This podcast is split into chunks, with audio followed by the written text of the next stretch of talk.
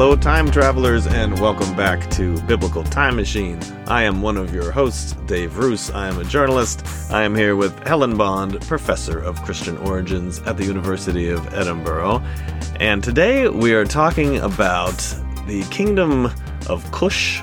The kingdom of Cush shows up in the Hebrew Bible in a few places, but we're talking about, you know, the historical kingdom of Cush but also about the sort of more modern conception of race and the Bible. Uh, where do we get our ideas about sort of blackness in the Bible? This this kind of mysterious uh, curse of Canaan, which some people call the curse of Ham. We're going to get to the we're going to get into the history of the interpretation of this very confusing uh, this very confusing part of Genesis.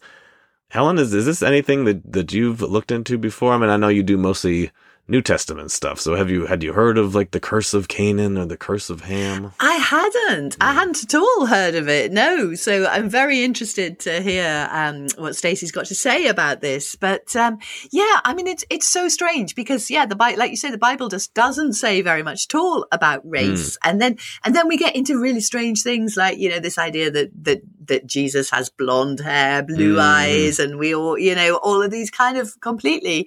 Um, baseless ideas about what people look like. But no, I mean, I've got no idea about Cush. I know, I know it's one of those places, those sort of biblical sounding places, but as to where it is mm. or, um, vaguely south. Um, I don't know. Yeah. So it's interesting. And I think we're going to get into the Queen of Sheba as well. I know the Queen of Sheba makes one of my personal favorites. yeah. So, um, so interesting to, to hear about her too. So we uh, we spoke with Stacy Davis. Stacy is a professor and chair of religious studies and theology at St. Mary's College, and Stacy wrote a very good book. It's called This Strange Story: Jewish and Christian Interpretation of the Curse of Canaan from Antiquity to 1865.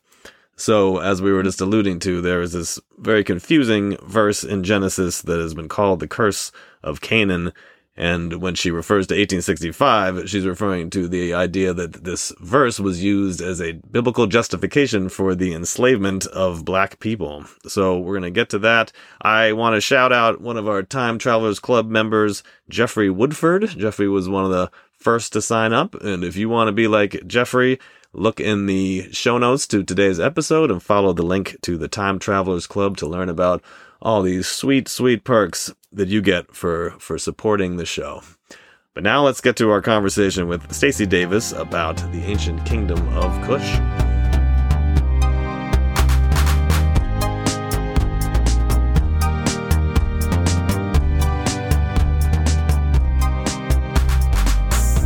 Well, Stacy Davis, welcome to Biblical Time Machine.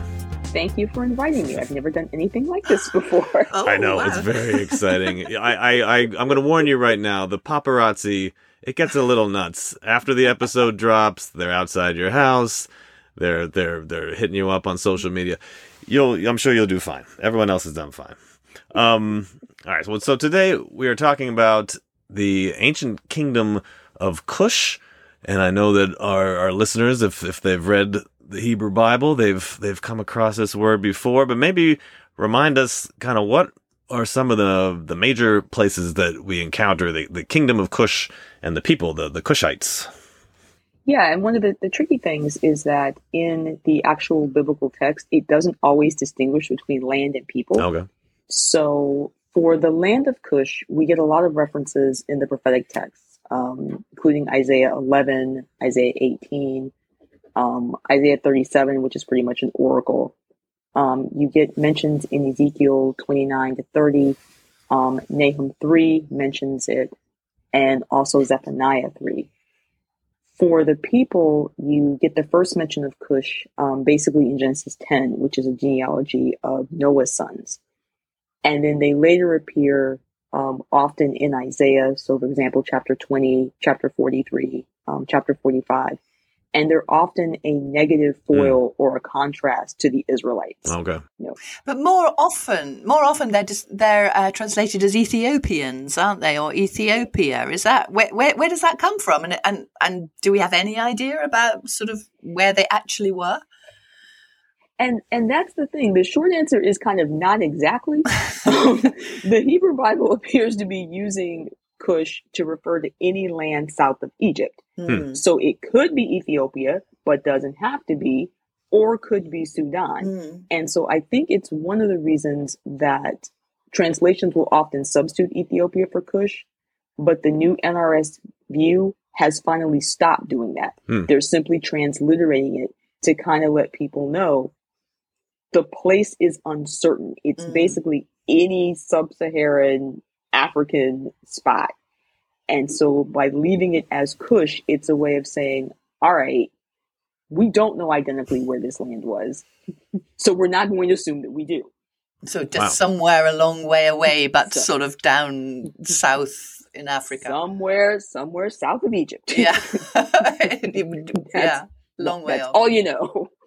Yeah, that makes sense. Well, So I I just like going back to the Bible for a second. Were there are, do do we introduce are we introduced to any Cushite people? Are there any Cushite sort of characters in in any of the stories we're familiar with in the Bible?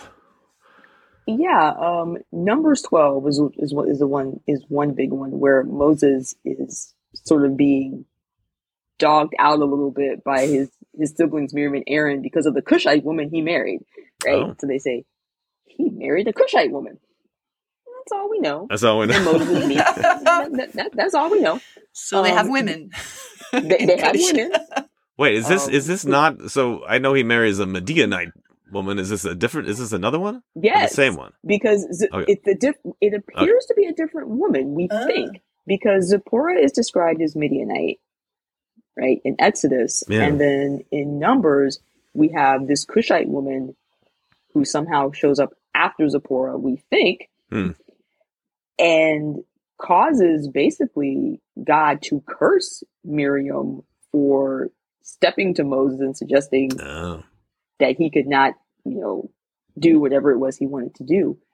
The most interesting and probably ambiguous Cushite character, maybe, is Zephaniah 1 1. The prophet is called the son of Cushi. Oh. And so scholars have been debating for at least the last 50 years whether Zephaniah is a Cushite, because Hmm. to be called Zephaniah ben Cushi, Cushi is not typically a proper name. Right? So is he the son of someone named Hmm. Cushi or is he the son of a Cushite? And due to the ways in which um, darker skinned people were portrayed or left out of biblical texts, for a long time the assumption was it's got to be a proper name, but there's no other use of that as a proper Hmm. name. Hmm. Mm. So he might have been dark. Oh, interesting. But but does does the Bible specifically say that Cushites had dark skin? I mean, where does that idea come from? No, and that's that's based on location, right? Hmm. Ah, if right, the okay. land is referring to folks south of Egypt, then it's Mhm. presumed that they are Mhm. black. hmm But it's not a substitute for that. Like it never says the Cushites were black people. Mm. It just says the Cushites were Cushites. right. Well, that and that comes to a, a larger question about sort of race and the Hebrew Bible. Is is the Hebrew Bible basically silent when it comes to the our modern idea of race? Yeah, because race is race is more of an early modern to modern construct. You get discussions of color, right? Um, so, for example, you'll have Song of Songs one eight, right? I am black and beautiful, Oh yeah, yeah. but you, but that's not the color references are not they're value neutral for the Mm. most part, Mm. right? So, and even the Bible doesn't really use a color marker to describe Cushites. So all we know for certain is they are assuming that these folks are darker, perhaps, than the brown folks who were already existing in Egypt and the ancient Near East. But everybody had pigment. hmm And so the Bible is more likely to be critical based on how you were relating to Israel or how you were relating to God rather than what your color was. Um, that gets used much, much later. There's that sort of weird bit in Jeremiah 13, isn't it, where he says, you know, can the Cushite change the color of his skin? But right. you don't know what. uh, So presumably people know that Cushite people have a particular color, but it doesn't say what color or. I mean, does do, do, do most people interpret that as black, or or do we just don't know? It, it's it's a reasonable assumption that they're dark, right? And so Yeah. in context, the argument is the Israelites will be able to change their behavior with as much likelihood as a dark person will not be dark anymore, right? Yeah, yeah. So it's not a criticism of the darkness. It's this is fixed, Mm, mm. right? But it's something that They're- people know that that they you know they have a they have a color, but it's not very clear what color. Right. We, we assume they are we assume they are darker than the Yeah. Israelites. yeah, in other for that sort of comparison to work. yeah, Right. Now, you mentioned earlier that, that they the, the the land of Cush shows up a lot in the in the prophets, and that it's not usually a a positive thing. Do we have an idea, you know, judging from when these prophets may have been writing? Why, you know, was there some kind of historical reason they would have had a beef with uh, the Cushites, or w- what can we know about that?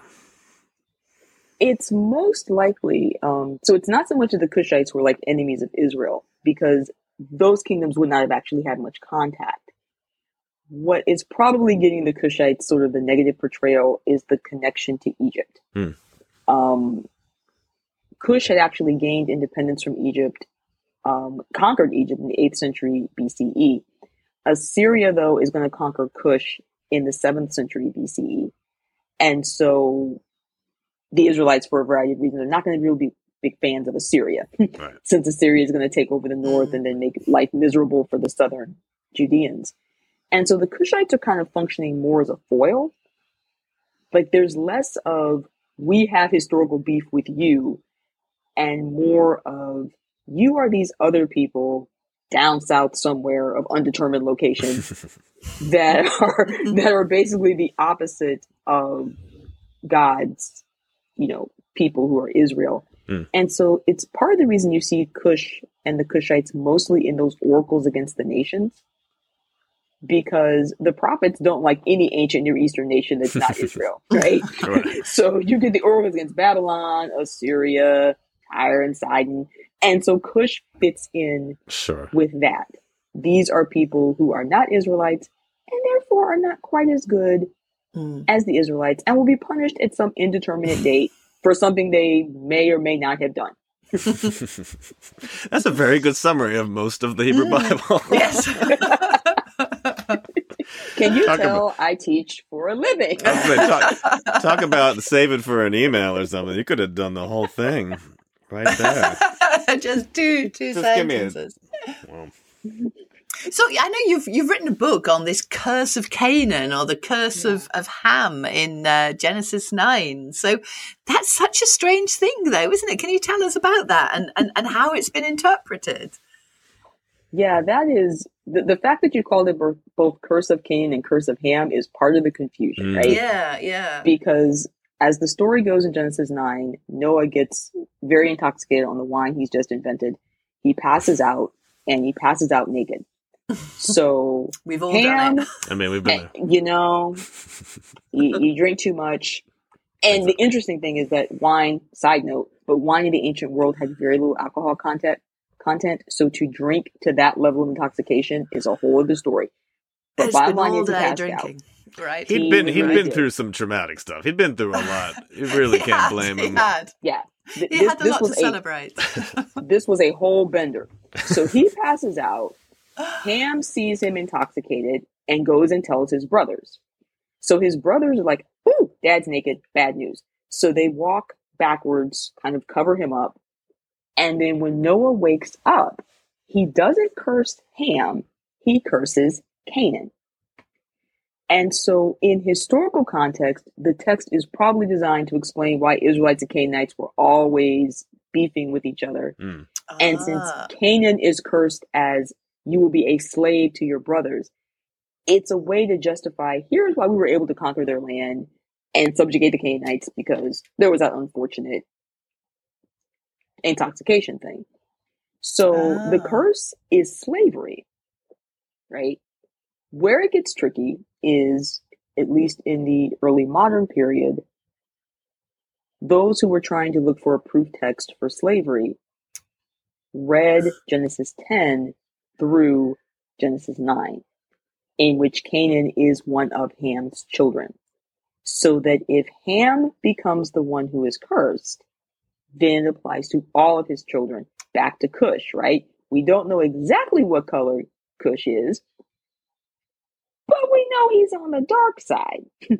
so that would justify here is a text that is explaining why dark people are slaves. Mm. So I don't get it though. Where where is Cush even in the story? He's not, right? Right. Cush- and technically, I mean, t- he's not.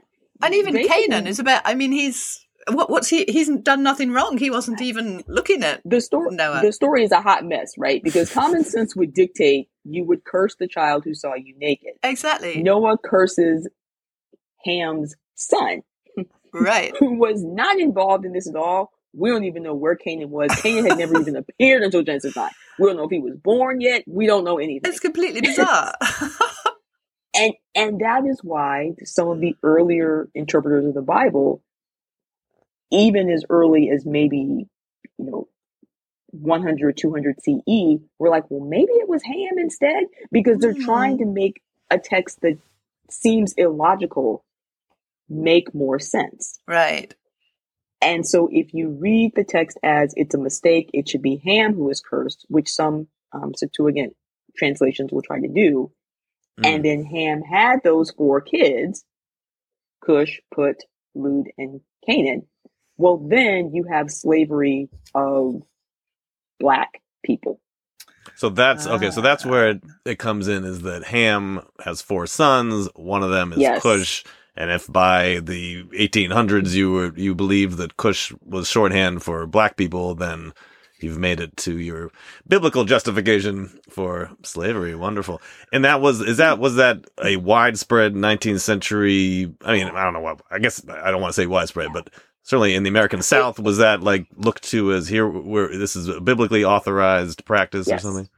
Oh yeah. Often in the list of um, proof text that you would get for any pro slavery apologetics, particularly from about 1820 to about 1860, Genesis 9 would be the first thing that would show up. Hmm. And it was always called Curse of Ham, never Curse of Canaan. Right. Yeah, I would say that if Mm. if I've heard that phrase come up, I've, I'd only heard it said as the curse of Ham. But like you said, Yeah. you go to the text, that is not in the Bible, people. No, No. but it's a strange, really strange thing. Yeah. Yes, but so Cush is one. Yeah, I see. Cush is one of his sons. So it's that mm-hmm. that that's why you have to move it to to Ham. Wow. Wow, convoluted. Talk about reading things into the text. Well, and it's amazing because it's the original attempt to put Ham in the story all those hundreds and hundreds of years ago was an attempt to make it make sense because people say, well, it's not fair. Canaan got messed up and he was just minding his own business off in the corner. and then all of a sudden, that's, shall we say, secondary reading Mm.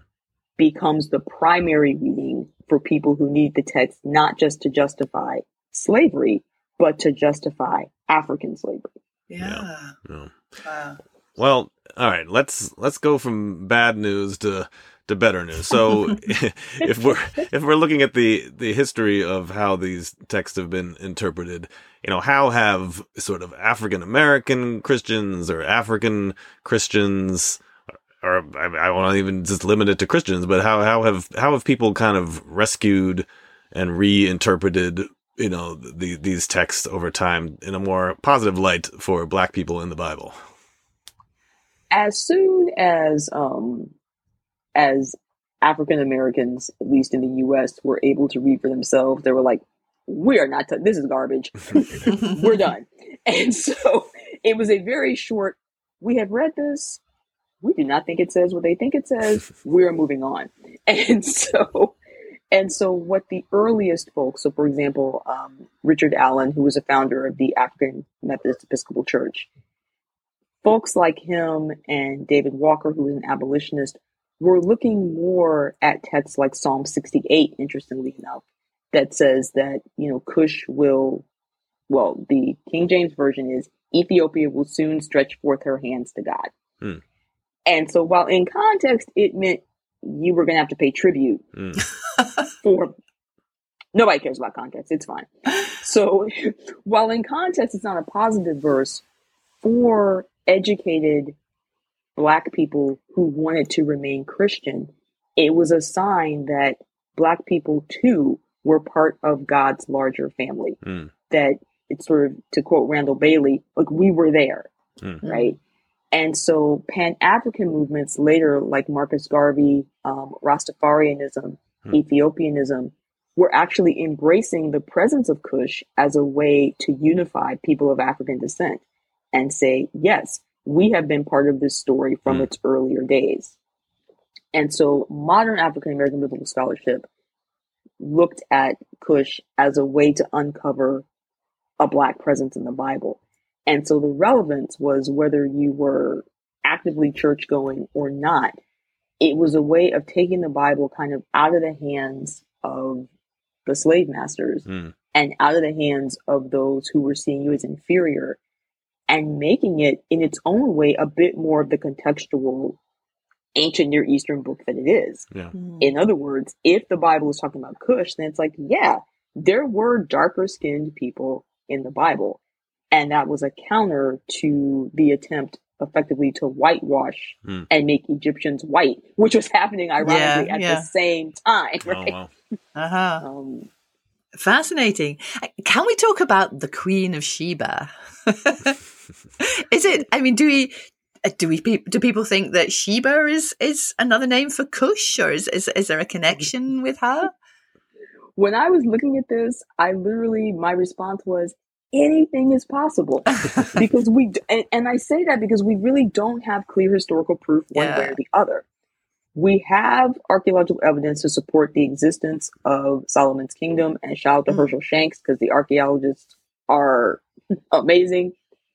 Beyond that, we're not sure. And so, because folks are writing after the fact, if you take the more common scholarly view that she was coming from Yemen, that would make her brown. If you take the less common but still existing view that she was coming from south of Egypt, then she's black. Either way, she's not a white woman. and I can't stress that enough because in a lot of art, it's like everybody in the Bible somehow is pale. No Mhm. disrespect to pale people, but none of these people were pale. Mm. I was yeah, exactly, exactly. None of them were none of them were white, but um, well, apart from the Romans, I guess. But um, right. yeah, I mean, I was just looking at some artwork of the, and, and, and I mean, she's represented almost any color possible, isn't she? But maybe it's more, more modern ones, more, more modern pictures. Well, I thought it was until I did a little bit more digging. And so I want to give a shout out to Jillian Stinchcomb, who is currently a postdoc at Princeton. And she did her dissertation on the history of interpretation of the Queen of Sheba. Oh, nice. And it appears to start a little bit with Josephus. Oh, we have to mention going- Josephus in every episode. Thank you. he gets into every episode. See, people at home are they're keep it playing their Josephus drinking game, and now they get to take a shot. There you go. We said it. Well, you know what? I'm here for y'all. Um, if, if, if Noah can have a bender, so can y'all. It's five o'clock somewhere. And so, so Josephus just casually mentions, you know, that the Queen of Sheba came from the south, right? From south of Egypt. And then Origen on the Christian side in the third century is going to connect the Queen of Sheba to Song of Songs 1 5. Ah. I am black and beautiful. Yeah. Hmm. And so Stinchcomb's point, and she does history of interpretation, which is fascinating, is that while to your point, we are getting more modern images of the Queen of Sheba being personified as a black woman, there were ancient folks who were hmm. making the same argument. And as one person put it, do we really want to argue with Josephus? No, I mean, never. you, no, nobody wants to argue Josephus.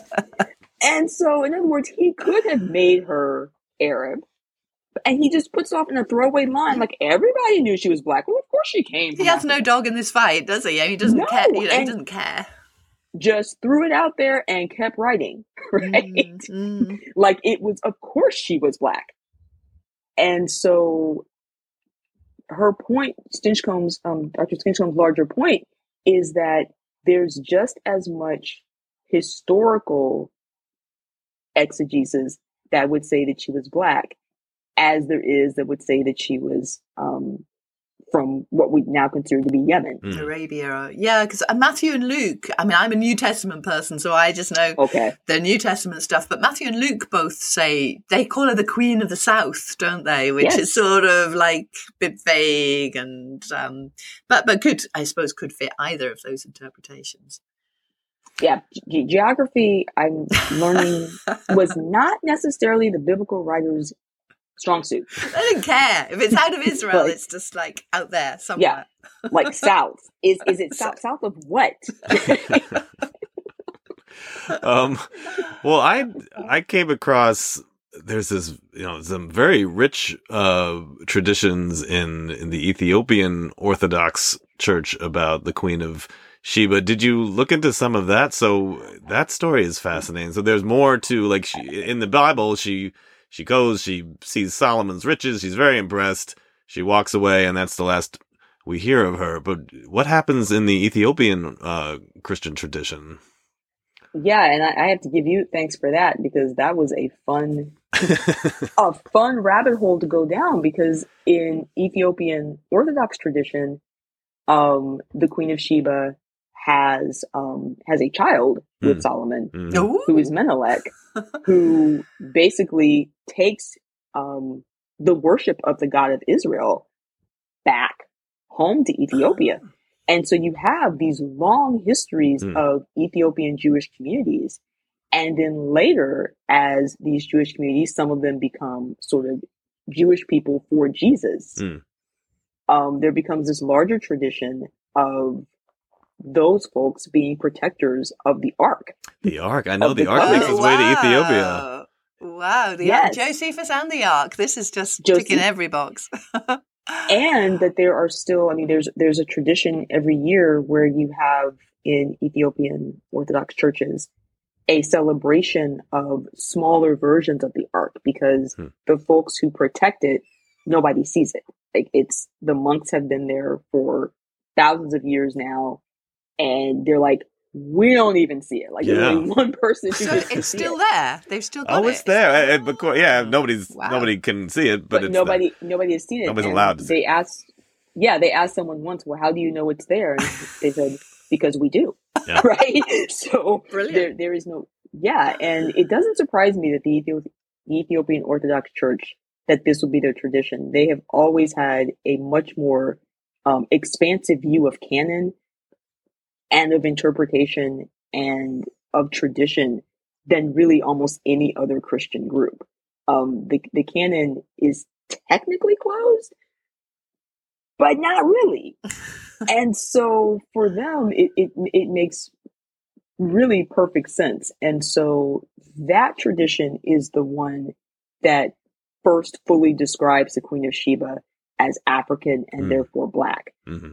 Um, and for them, it's like, well, of course she is, you know? Yeah, yeah. Mm. Because, well, you know, she met with Solomon and they had a baby and this is where we come from and we know she's black. Yeah. Oh. And is she, I don't know, does, does the Queen of Sheba hold any particular prominence like in, in the black community or the black Christian community or black Jewish community? I don't know. Like, do people look to her as, as this is our kind of our heroic figure in the Bible or has it gotten that far? And the, the short answer is is no, but the longer answer, because when I was thinking about this question, the idea of a black queen is a really strong cultural trope. Um, mm. The first thing that came to mind was thinking about this was um, Tupac Shakur's "Dear Mama," right? That you always were a black queen, mm. and that was in the '90s. This idea of of a glorification of black womanhood. Blackness is now being associated with the Queen of Sheba in film. Um, Halle Berry has played the Queen of Sheba. Mm. Um, Vivica A. Fox has played the Queen of Sheba.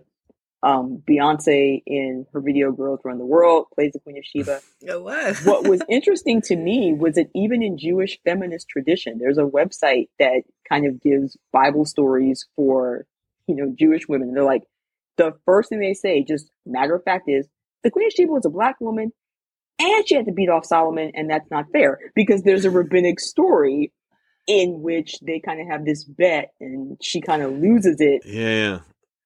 and ends up having to um, have intercourse with with Solomon.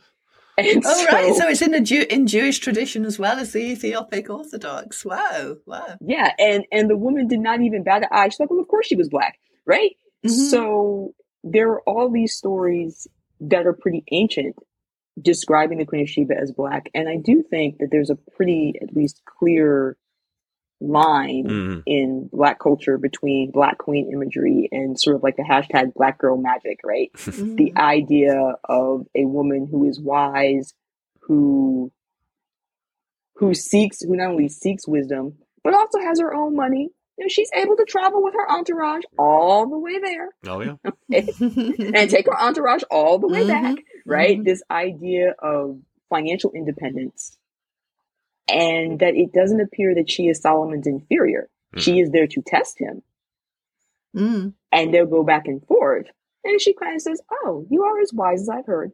I I'm will going now go home." back home. Yeah. well, Well, right. Well, and, and, and I think that that is in. I mean, it's not even implied. It's basically it is there in the story. Like, Mm. why else do you have somebody show up and be impressed by his? She has to be somebody, like you said, who is his equal to be to make that story stick. Otherwise, like any schmo off the street would be impressed by Solomon, but like to make it impressive, it has to be the Queen Yeah. of Sheba, somebody who comes from her own, yeah, her own great, a great kingdom. Yeah, that's that's important. Yeah, jo- Josephus also says that she brought balsam to uh, Yes. to um, to Israel. So you know she's kind of bringing these these great gifts, and balsam obviously became this massive sort of um, export and you know Uh-huh. really important crop. So yeah, she doesn't just go go and come back, but you know she gives Right. she gives things. She's a great benefactor to to the land too. And other other other characters then in I mean, you know, we talked quite a bit about the Queen of Sheba. Are there are there any other characters who are sort of traditionally seen as as being black in the in the old in the Hebrew Bible? Besides Cush and the Queen of Sheba, um, Or even in the New Testament, I don't know.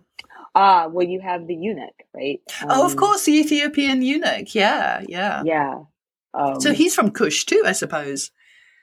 Or Ethiopia, Now I this- different places. Yeah, and this, see, this is where translation gets funny, right? Because in Greek, it really is kind of Ethiopia, Ethi- yeah. Ethiopia. Now it's unclear whether they mean Cushite because it does say that he's headed south, right? To to go back to the Kandake, who is Mm, mm. you know appears to be a political official. So it's possible that in that context, it's a Cushite. hmm And of course, he's a very early person who takes the Yes. takes Christianity, presumably, um, back home with him. and was going and, and it, it would historically it would make sense right because there were ethiopian jewish jewish people at the time of jesus and of course the story says i have come he is gone to worship right Mm, and he's mm. heading back home mhm, so you know with his lovely scroll mhm. Yeah, yeah. Great. Well, all right. We uh we are at the point in our conversation where we introduce you and open the door to our time machine. It is it is uh, hallowed ground. Not many people have been in here, but every one of our guests has a chance to to push the dials. So, Stacy, if you had a chance to go anywhere, anytime, where would it be? oh I, I really had to think about this I because so. the joke is based on if you've ever heard Chris Rock, he's like most um most black people don't want to go past about 1975. I was gonna say it, it gets ugly. Yeah. but honestly, if I could, I would probably, ironically, want to go to Texas in about 1840 Okay. um, and meet my maternal um, great great great grandmother who Oh, Oh. was enslaved. Hmm. And what I'd want to tell her is thank you um, because I am because she was. sure. Um, Oh, that's and beautiful. her name was Annie. So that's who I would. Oh, that's who very I'd cool. meet. That's lovely. Oh, we've had a couple people who wanted to go back and, and talk yeah. to grandparents, and I think that's Yeah. very sweet. That's that's lovely. Didn't you? Wasn't that your? And that was one of mine. That's why I also. That's Oh, why I also parents. think. Yeah, it's, yeah. uh, That's why you think it's very nice. Yeah, Yeah. I wanted Because- just to go back to the first century, but you know that's a bit Oh. boring. But it's boring because that's what every scholar wants to do. I, I, yeah, I think it's nice to to to see your family as they were, and Well, terrific. Well, Stacy, thank you so much for talking with us about the ancient kingdom of Cush and, and blackness in the Hebrew Bible. And uh, thank you, Helen. Thank you to our listeners. And we'll see everyone on the next episode of Biblical Time Machine. Bye. Bye. If you enjoyed this episode of Biblical Time Machine, consider supporting us by subscribing to our Time Travelers Club. Find out more in the episode description below.